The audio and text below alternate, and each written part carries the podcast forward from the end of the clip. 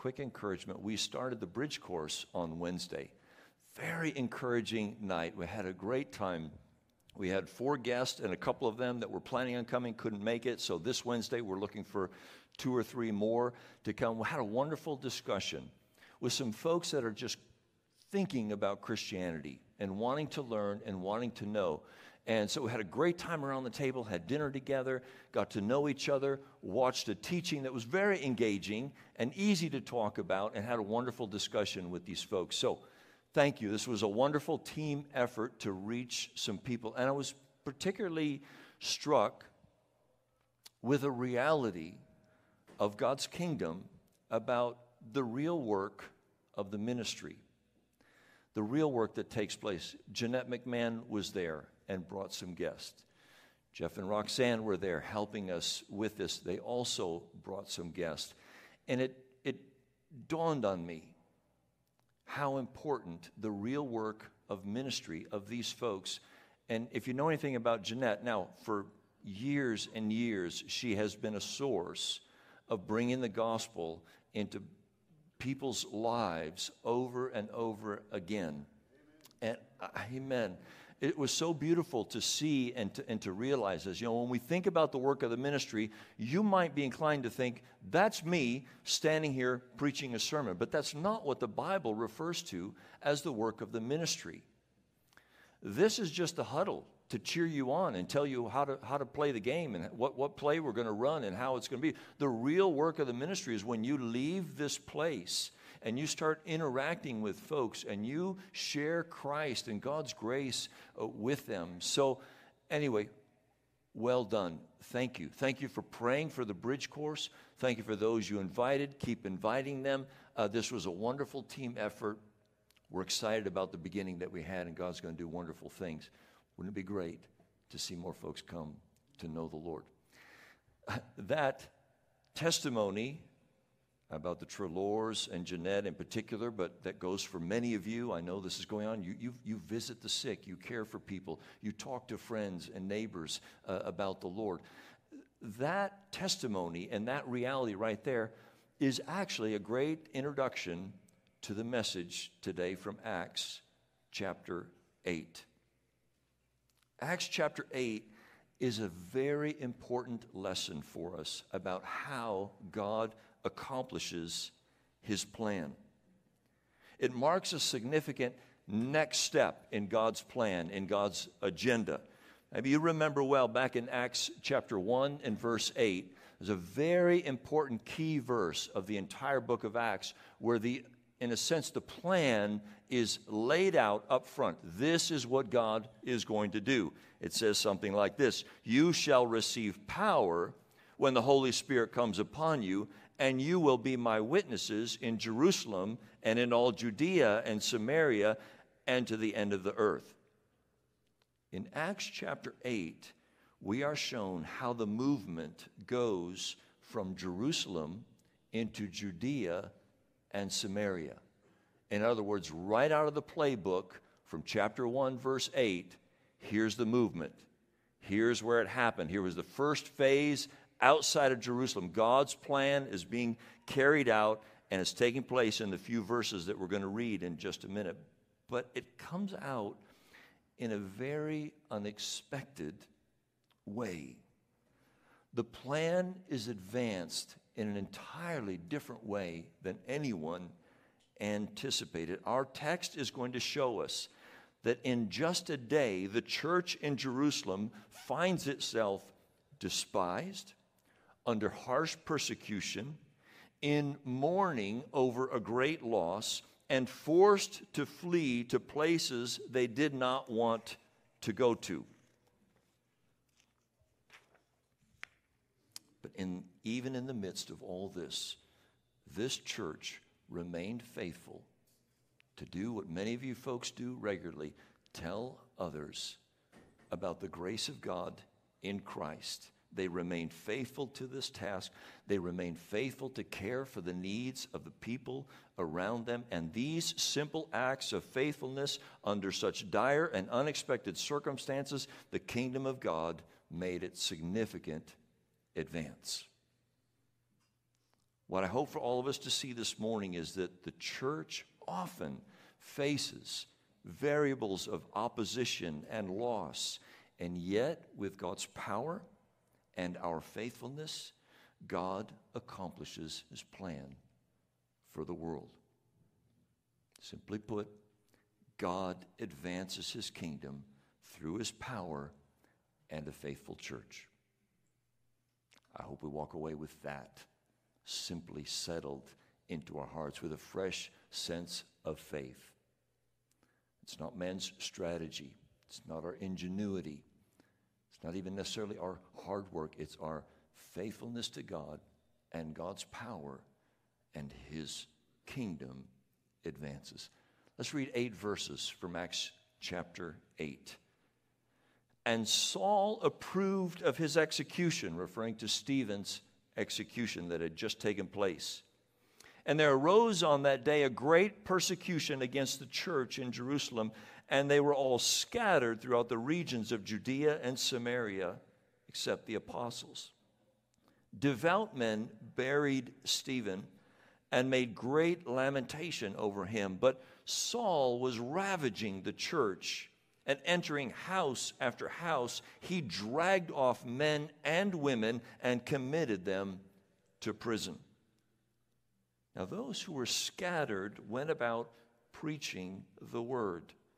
Philip went down to the city of Samaria and proclaimed to them the Christ. And the crowds, with one accord, paid attention to what was being said by Philip when they heard him and saw the signs that he did. For unclean spirits, crying out with a loud voice, came out of many who had them, and many who were paralyzed or lame were healed. So there was much joy in that city. the title of the message today Joy in the City. This is what the Lord is doing in and through His church. We start off in the beginning, we're told in the first verse that we have a persecuted church in Jerusalem. Jerusalem as a city had decided Christianity is not wanted here. That's what came about with Stephen when they executed him. They stoned him publicly. It was a citywide statement. We are saying Christianity is not for us. It needs to be stopped. It needs to be eliminated. It's not for our good. It's not for the good of our society. It's not for the good of our religion. We want to put it out. It is not wanted here. It said that day a great persecution began. In the Greek, it's really helpful to read great persecution because it says mega persecution. I like that. I think we can relate to that. Okay? It was a mega persecution, what was going on. Okay, so just understand we're not talking about a funny look from your coworker or a condescending comment from your neighbor. It's not a little snide look, a, a rolling of the eyes when you say you're a Christian. Okay? That's in the category, but it's not a mega persecution. What we're talking about here is it was dangerous, it was violent. There was real threat and real trouble for the Christians in Jerusalem at this time. It was a time to run for your life. It was a time to move, hide, escape the danger because the violence was upon you. Here we have Saul being introduced to us for the first time in Acts, we will know and find out that this Saul gets converted in another chapter and he becomes really the greatest theologian, the greatest pastor, the greatest church planter, the greatest missionary that you can imagine. But he is none of that here. At this point, he is, as he will tell us later, the chief of sinners. Why? Because he persecuted the church this man was zealously out to get the Christians. I don't know if you can imagine somebody going door to door, banging on your door. Are there any believers here? Let me interview them. I hear stories from my, my mother. My parents were young children in the Netherlands during the German occupation. So my mother was a young girl. She tells stories of when the Germans would come into their home. She would hide under the, under the table, under the skirt of the table, or hide behind her mother's, my grandmother's, large skirt as the Germans were sitting in, in their room and interrogating them and asking them. And it turns out, actually, my grandparents were hiding Jews and they were found my grandfather, as I understand it, was actually sent on a train to the concentration camps, but he escaped, jumped off the train, and went into hiding for the rest of the war. So my mother and her sisters and my grandmother rarely saw him throughout the rest of the war. He would stop in to check in, but he did not live at home until the war was over. She tells me these stories, and I begin to relate. What must, must it have been like to be occupied by a force that was out to destroy you, to overtake you, to overcome you, and to rid the world. Now, they were not Jewish, they were hiding Jews, but can you imagine being Jewish anywhere, especially in Europe at that time? It was mega persecution. It's what was going on in Jerusalem. It's what Saul was doing to Christians at the time. Men, women, didn't make any difference. No mercy. Violent, aggressive. Let's be rid of these Christians. The church was also lamenting the loss of Stephen. Stephen was an inspiring, admirable leader in the church. Luke writes some high praises for this man, a man full of grace and power who contended for the faith with great wisdom. Nobody could withstand as he voiced the opinions and contended for the faith. You couldn't argue with him. He was too sharp, he was too wise. The Spirit of the Lord was clearly upon him. And they had just watched him get publicly executed. I know many of you probably most of you Christians in the room, you've had situations in your life where you stopped and you said, Why, God? Why did you allow this? Why is it going this way? Couldn't you have stopped this? Now, can you imagine being a part of this early church in Jerusalem and the struggle of saying, God, why him? Why not me? Why not somebody else? Why not somebody obscure? He was a key guy. He was a great man. He was a wonderful man. He was inspiring. The Spirit of God was all over him. If you're going to take somebody out, if you're going to eliminate somebody, Lord, why would you choose him of all people? In fact, you could almost make the case he would be the one guy you should not take out of the picture here. And yet, they watched him die. And it said, devout men had a great lamentation, great mourning. I'm not sure you and I can fully appreciate the amount of faith that this took. Now, we don't know historically at this time if it actually was against the law. Later in Jewish history, we know it was against the law to mourn the death of an executed criminal. So we can somewhat safely assume this was taboo. Okay? You have to be careful whose funeral you went to or how you went to that funeral, how you would mourn. And when you have a convicted criminal against society and they are executed, and you make a big deal out of mourning and lamenting over them, you are putting yourself at risk. That is not looked well upon. And yet, devout men, great lamentation. It's been very interesting. This is just a small piece of the sermon, but my wife Tammy has been studying the concept of lamenting. a, a, tool that the Lord's given us is so significant. And I, and I really am just convicted as I'm being made more aware. I don't believe the church realizes or knows or apprehends this grace gift of lament.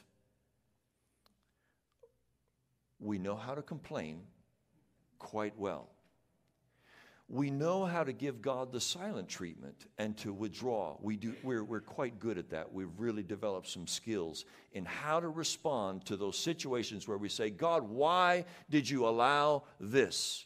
Why is this going the way it is? We've had a lot of very consistent responses to things like that.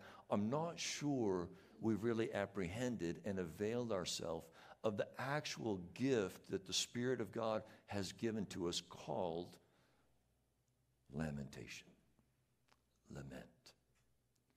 To learn how to take your sorrow to the Lord and find the Lord in and through a crying, sorrowful, mourning heart. I see a teaching series in the future for us because it's a lost art, but it is a needed art. If we do not know how to respond in a godly way to real sorrow, real loss, and many of you in the room, you have experienced some real loss loss of a loved one, loss of a friend, loss of your health, loss of your future, whatever it might be and learning this gift of how to lament. We have a church. The realities of the church at this stage in Jerusalem. They're living in a city supposedly that they love, but now they're hated and unwanted and despised. They're living in a city that doesn't want them. They're living under dangerous and violent persecution. And they are in the midst of lamenting the loss of someone they cherished deeply and respected and admired and benefited from. Friends, thankfully, the circumstances throughout church life is not always as bad as it is in Acts chapter 8. But we're given here a picture almost like a worst case scenario to make a point. And the reality is, no matter where you live and when you live, there is an aspect of belonging to Christ that always puts you in the position of somehow, to some extent, we really don't want you here you really don't fit in society. We're really not convinced you're for the good of this society. That is the nature of the kingdom. So while we thank God for the lack of that kind of sentiment, you all know it does still exist in a variety of ways, in different contexts, at different times. And the point is, it is a reality of belonging to Christ a reality of being a member of God's church. And of course, many of you know we are not immune to suffering loss. To experience that kind of sorrow, that why, God, I don't, I don't understand, I don't know what you're doing, I don't know why you would do this. And so we have a similar kind of sorrow that comes in and out of our lives at different times. So we find ourselves needing to learn how to lament. This situation leads to the church being scattered. Okay, we're going from bad to worse. Point number two, we've got a scattered church. First, we have a persecuted church. In other words, here we are in Jerusalem, and they don't like us here. So they have to run for their lives, and now we have a scattered church, and they escape into the regions of Judea and Samaria. Okay, but immediately when we read that, you should perk up and Acts 1 8 should come to mind. Oh, oh, God said something about these places, and now we're seeing it come about. And the story sort of unfolds and zeroes in on Samaria, which they have a sordid 1,000 year history with. Do you see what's happening? I was in a city I love, but they don't like me and don't want me. And so I run for my life and I go to a city that I don't like. I don't like these people. I don't want to be here. We've been at odds with these folks for a thousand years. You talk about racial problems, division, and strife. And many of us know some of this, some of you all too well. This was that. The Jews and the Samaritans were at odds for a long time. It went way back a thousand years when the kingdom divided in 10 tribes uh, after the death of King Solomon, broke away and started their own. And over time, this animosity and this division kept to build until finally they built their own temple. And now there's two places of worship. The, the, the, people of God are severely divided. Do you remember the story of Jesus when he talked to the woman at the well? Do you remember the parts of that conversation? Oh, we worship here and you worship there. That's what she was talking about. We're the Samaritans. We've got our own church, our own temple, our own place. Why are you even talking to me? Not only is it strange for you to talk to a woman, it's really strange for you to talk to a Samaritan. We don't have anything to do with each other. We're divided. There's a lot of animosity between us forced to leave a city that didn't want them, forced into a city they didn't want. They found themselves refugees in a place that had the worst possible racial divide. I'm glad that all of us are not living in such a dire situation.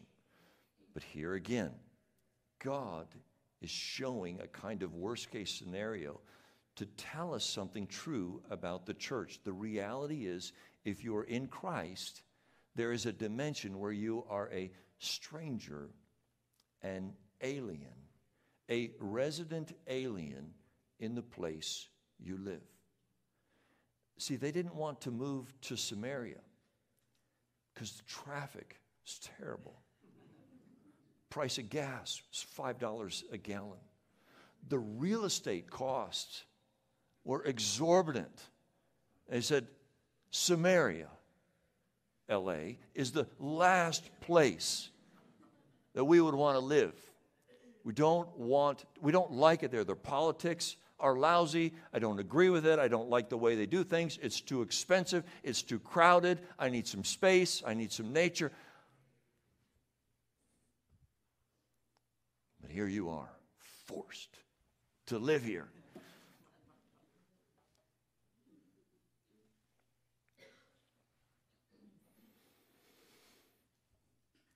With all this, we see a faithful church.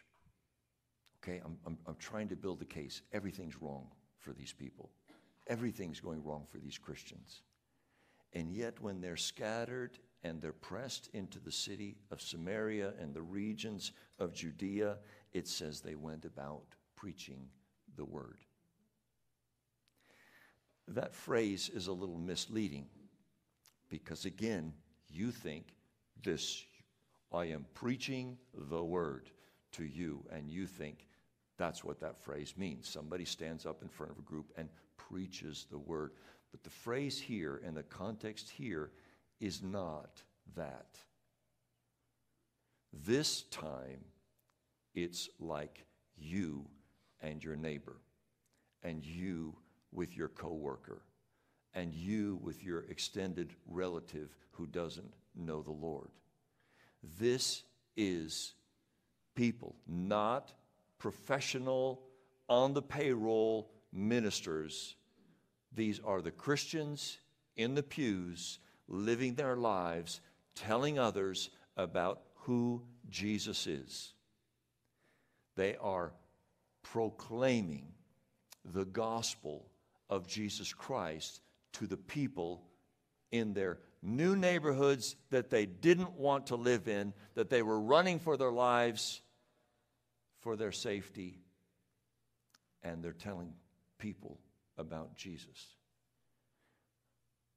I'm convicted because I have a long list of reasons why I should not at this time witness to that person. And they get on the airplane, and I would really like some alone time now on this flight. I would like to read my book and not get to know the person next to me or strike up a conversation with them. And I'm kind of busy fixing up my garage, and so I really would not like to stop and talk to my neighbor right now and see if there's an opportunity for the gospel there because I've got so much going on, you know. Okay. They're despised, they're running for their lives, they're forced into a place they don't want to be. They're in danger. They don't know if Saul's going to cross the border and start looking over there as well. But trouble is on their heels. And what do we find these people doing? Preaching the word to the people around them.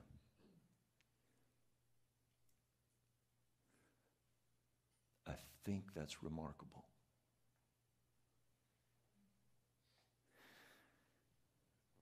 Friends, it tells me that they knew the gospel. They knew what the message was. They had something to say. Apparently, they were quite compelled to talk about something that was so vital and so important. So important to them, and apparently, they concluded so important to the people that they were talking to as well somehow they had it clear in their minds that God has acted in and through the death and resurrection of Jesus on our behalf to save us and make us his own.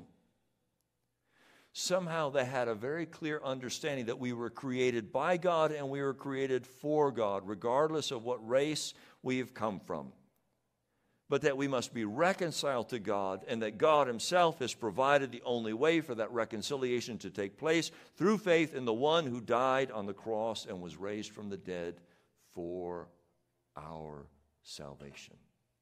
Somehow they knew that.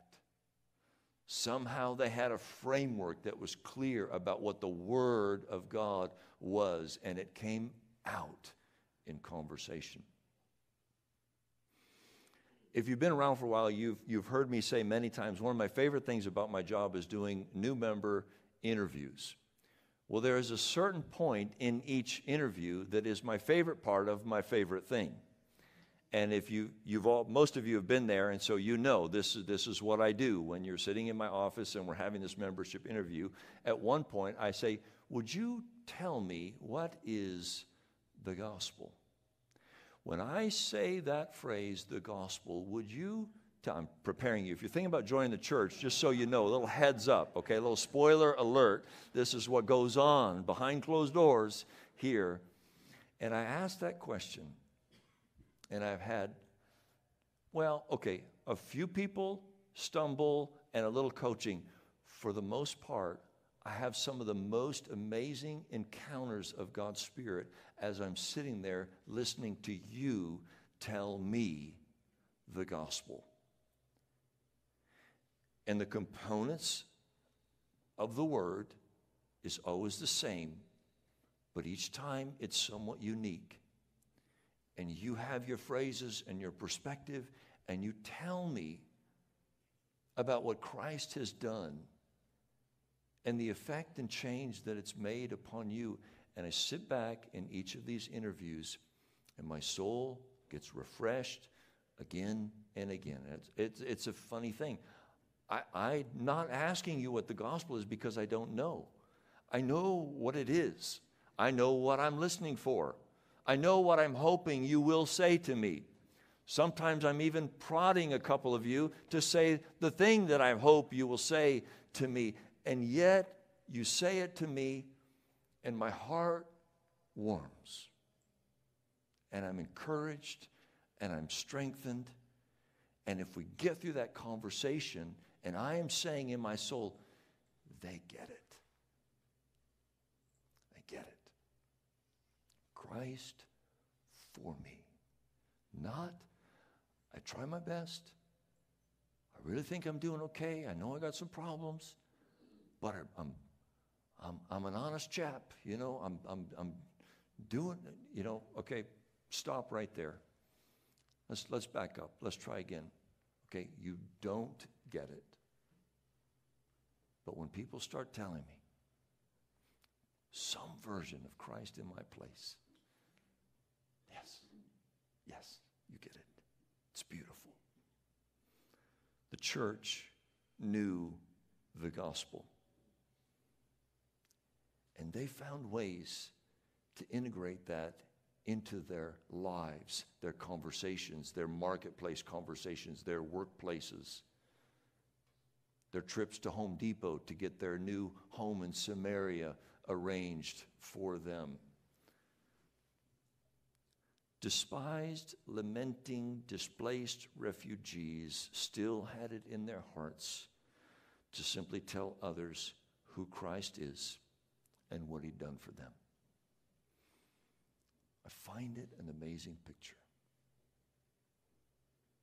It's the simple commitment to faithfulness in the midst of everything that could be wrong, being wrong, led to the significant advance of God's plan. Do you see what's happening? Well, point number three a joyful city.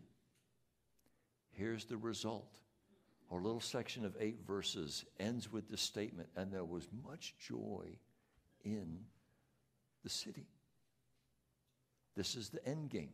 This is sort of a little conclusive statement that Luke writes. This is what it's all about. The advance of God's kingdom leads to a joy filled city. Philip is highlighted in Samaria, one of the seven chosen to serve the church. He enters Samaria, he proclaims Christ. He performs signs and wonders, similar to what Jesus did, similar to what the apostles did. Unclean spirits that tormented people came out. People were healed. Paralyzed people got feeling back, got nerves back. They were healed. They were walking about. And Philip, as he was performing these signs and wonders, seeing that these were clear expressions for people's well being, just like Jesus did, meeting the immediate needs of the people with the power of God, it says, and they listened to what he had to say. They were in one accord, enraptured in his presentation. As he was telling these people the gospel, their ears were opened wide because he stepped in and clearly was operating and doing what was for their benefit. Just put a little pin in that for next week because we're going to meet another man who wanted to do lots of miracles for a very different reason. But what became very clear with Philip was like, I want your best. I want your well being. I'm, I'm here for the power.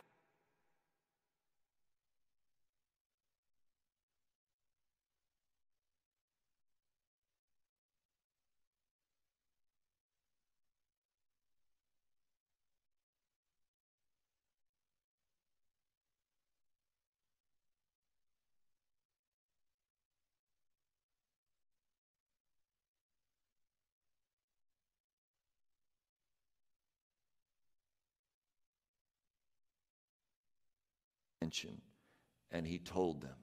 He told them the message.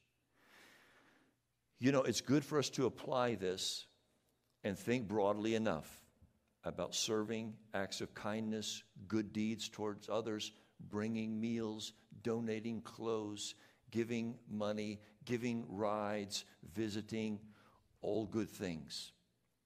All fit into this category of people of God working for the well being of the people in their society in order to open up the way for the gospel to come in and touch people's lives.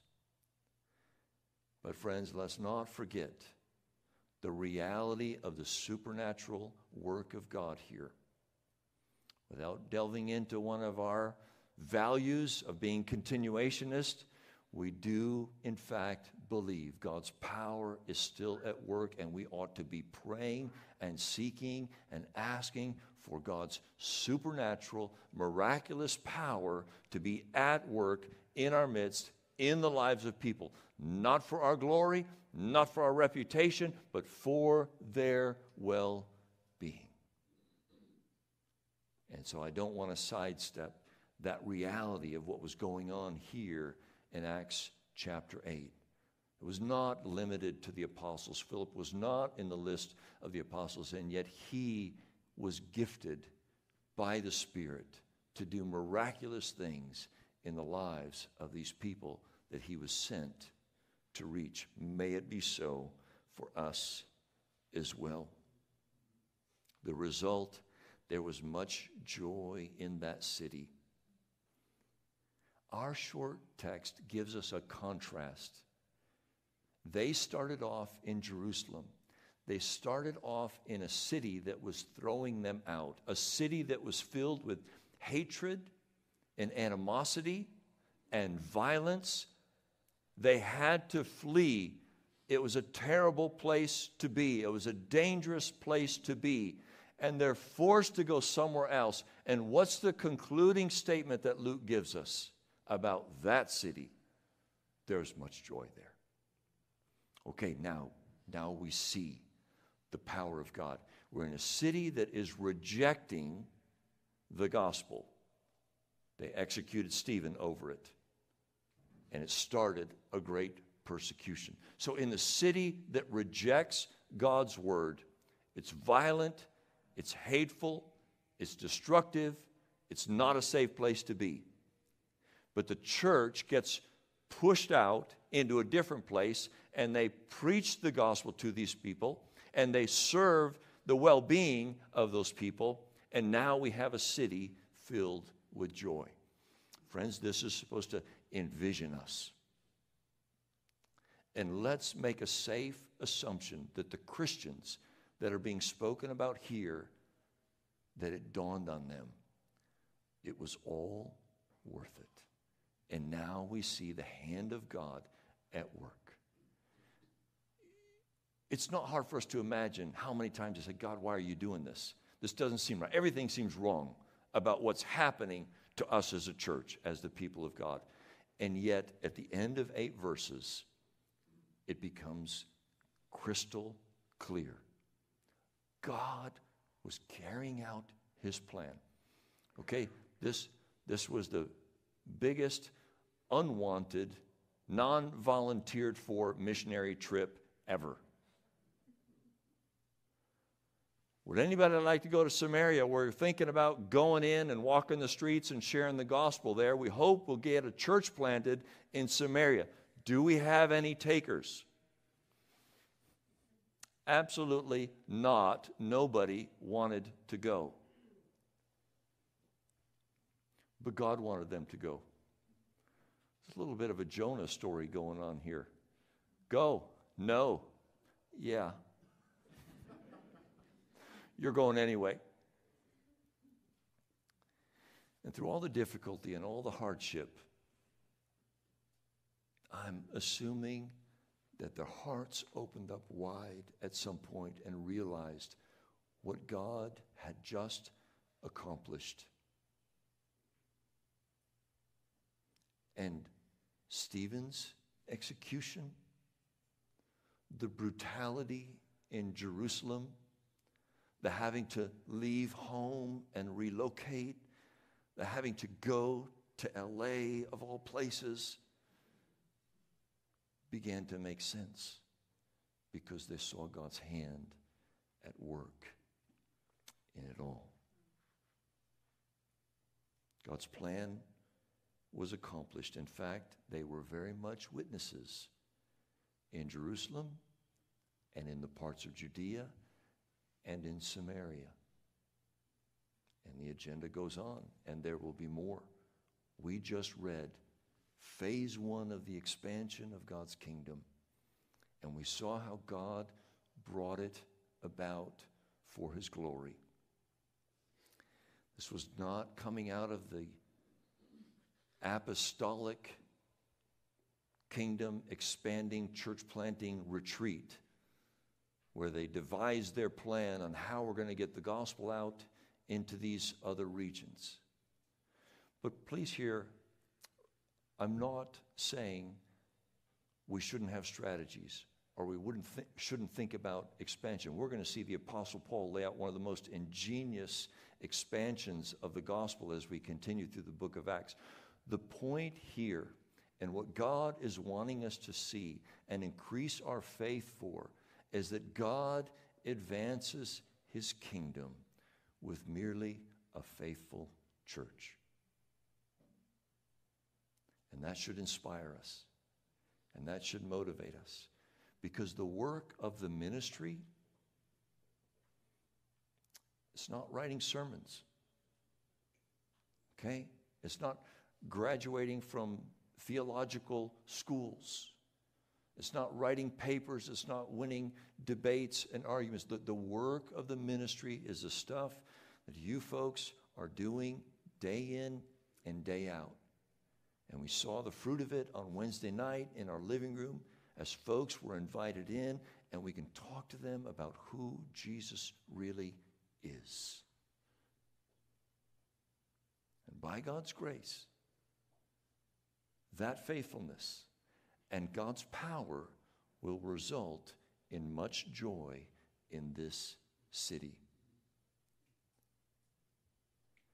And we can tell stories about our history, about all the dark times and difficult times, and the horrible years, and the setbacks, and all the things that have taken place in the Sovereign Grace Church of Pasadena's history. And it will all begin to make sense and come into focus because we'll begin to see God's hand, how it was at work through it all, bringing more joy to the city. Worship team, you can come on up. There's a reason you're here. There's a reason we are here. And before you try and figure out your personal life and articulate that, I want to lift your eyes up and have you see God's hand in it all. He's called us here. You're here for this time. Did they want to stay in Samaria? Probably not. Did they want to go back to Jerusalem? Probably. But in Acts chapter 8, 1 through 8, they were in parts of Judea and they were in Samaria and they knew what to do while they were there.